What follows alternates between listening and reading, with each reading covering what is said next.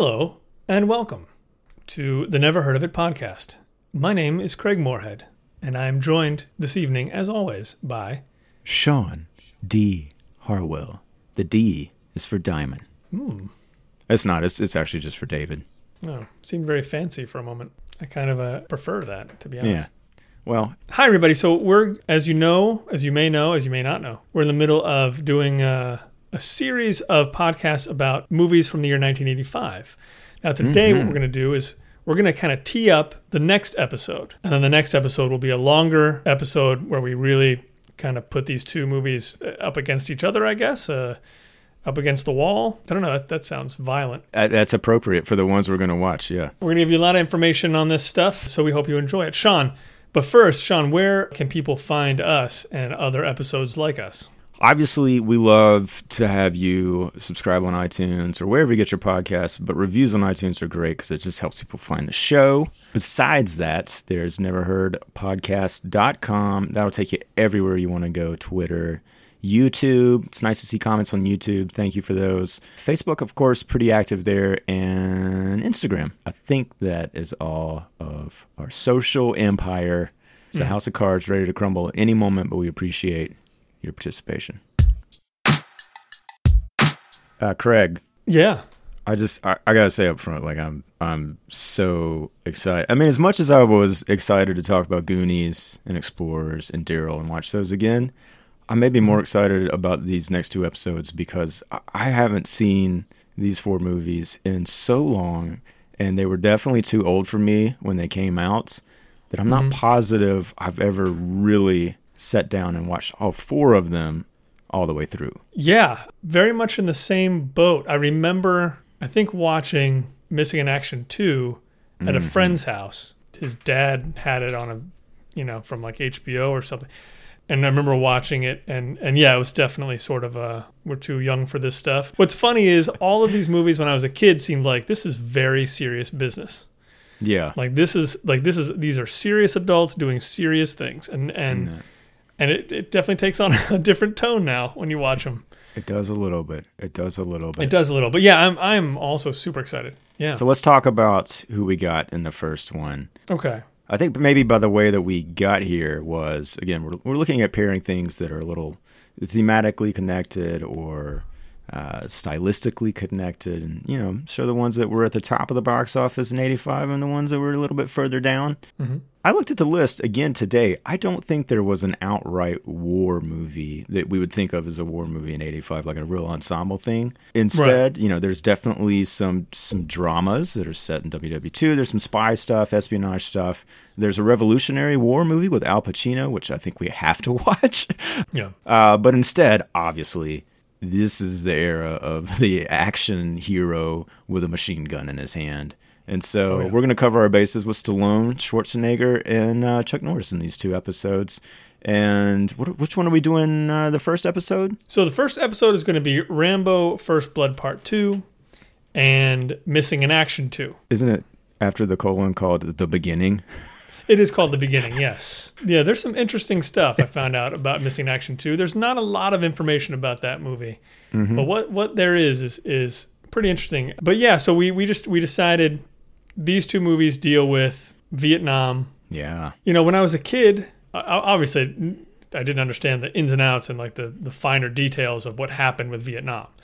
It was just this war that seemed to exist in the movies, and it just seemed Yeah. like there were a lot of movies about Vietnam. And they all seem to be about a guy who's going back to get his buddies. And then you saw Full Metal Jacket, and you were like, "Oh, okay. Right. yeah." But yeah, these definitely seem like they're all about the singular hero. it's not. Yeah, there's no there's no I in Rambo, hmm as they say. Uh, that doesn't make any sense. I love that. These movies are very just deadly serious. They're super quick. Both of them are about 90 minutes long. Thinking about it today, like if you had Stallone, who was a major action star at the time, in a high budget action movie, now it would be two and a half hours long.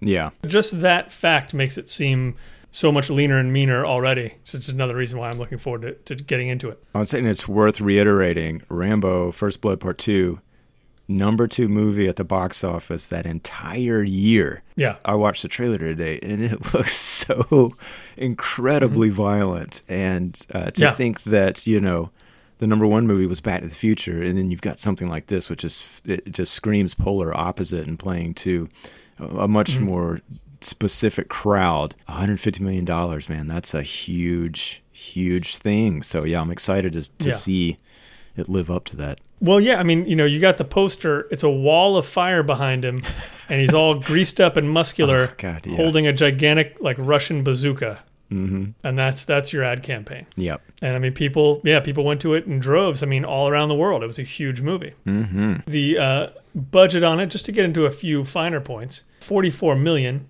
which was very high at the time, and the final tally was 150 million domestically and 300 million total. The first film in the U.S. to be shown apparently on over 2,000 screens. No kidding.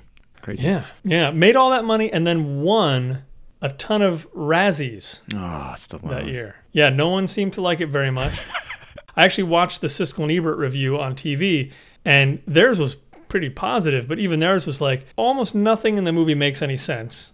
Surely, like 75% of all the stuff is completely impossible. Mm-hmm. And yet it's just super fun to watch. Sure, Rambo pops up in places and you don't have no idea how he got there.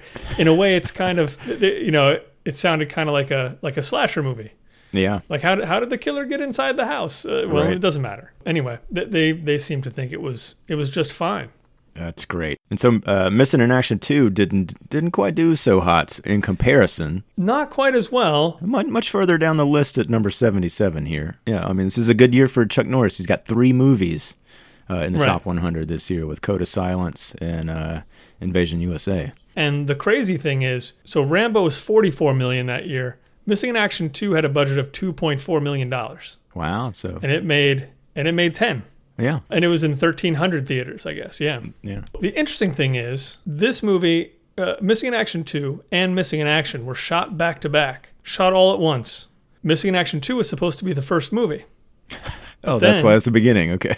Yeah. But then they decided the one supposed to come second is better, so let's make that the first one and we'll make this a prequel. They pre Lucased Lucas. Exactly. Yeah, so so there there was no response in terms of like the first one did well and so there was a second one. Like there was always going to be a second one no matter what. And I mean that the budget is dirt cheap. It's incredible. I'll be interested to see if to see what the quality difference is between the two. Yeah, like if, for sure. if watching Rambo feels like a more expensive movie because I mean really once you put somebody in fatigues in the middle of the jungle like what are you what are you paying for? Like I guess the explosions at the end, I guess. definitely watching the trailer of both. It looked uh, it looked like you could see the money on the screen a little bit, but we'll, we'll see. We'll see. It's definitely worth pointing out that uh, both of the Chuck Norris movies that we're going to talk about in this in this set from the lovely Cannon Films, and if you haven't seen Electric Boogaloo, that documentary, so so good. Yeah, I got to see that. Now, the other thing that I found really interesting, and I'm, I'm afraid I'm going to be the, the very last guy to have found this out. I had no idea that James Cameron wrote this script. Me either. It's news to me. He wrote it, Sylvester Stallone rewrote it, and there seems to be a little bit of beef because Sylvester Stallone says he rewrote almost everything. He said there are like two scenes that's still in there from Cameron's original script. Wow. And Cameron was writing this at the same time as Aliens. And he said he literally had two, he set up two desks in his house in two different rooms.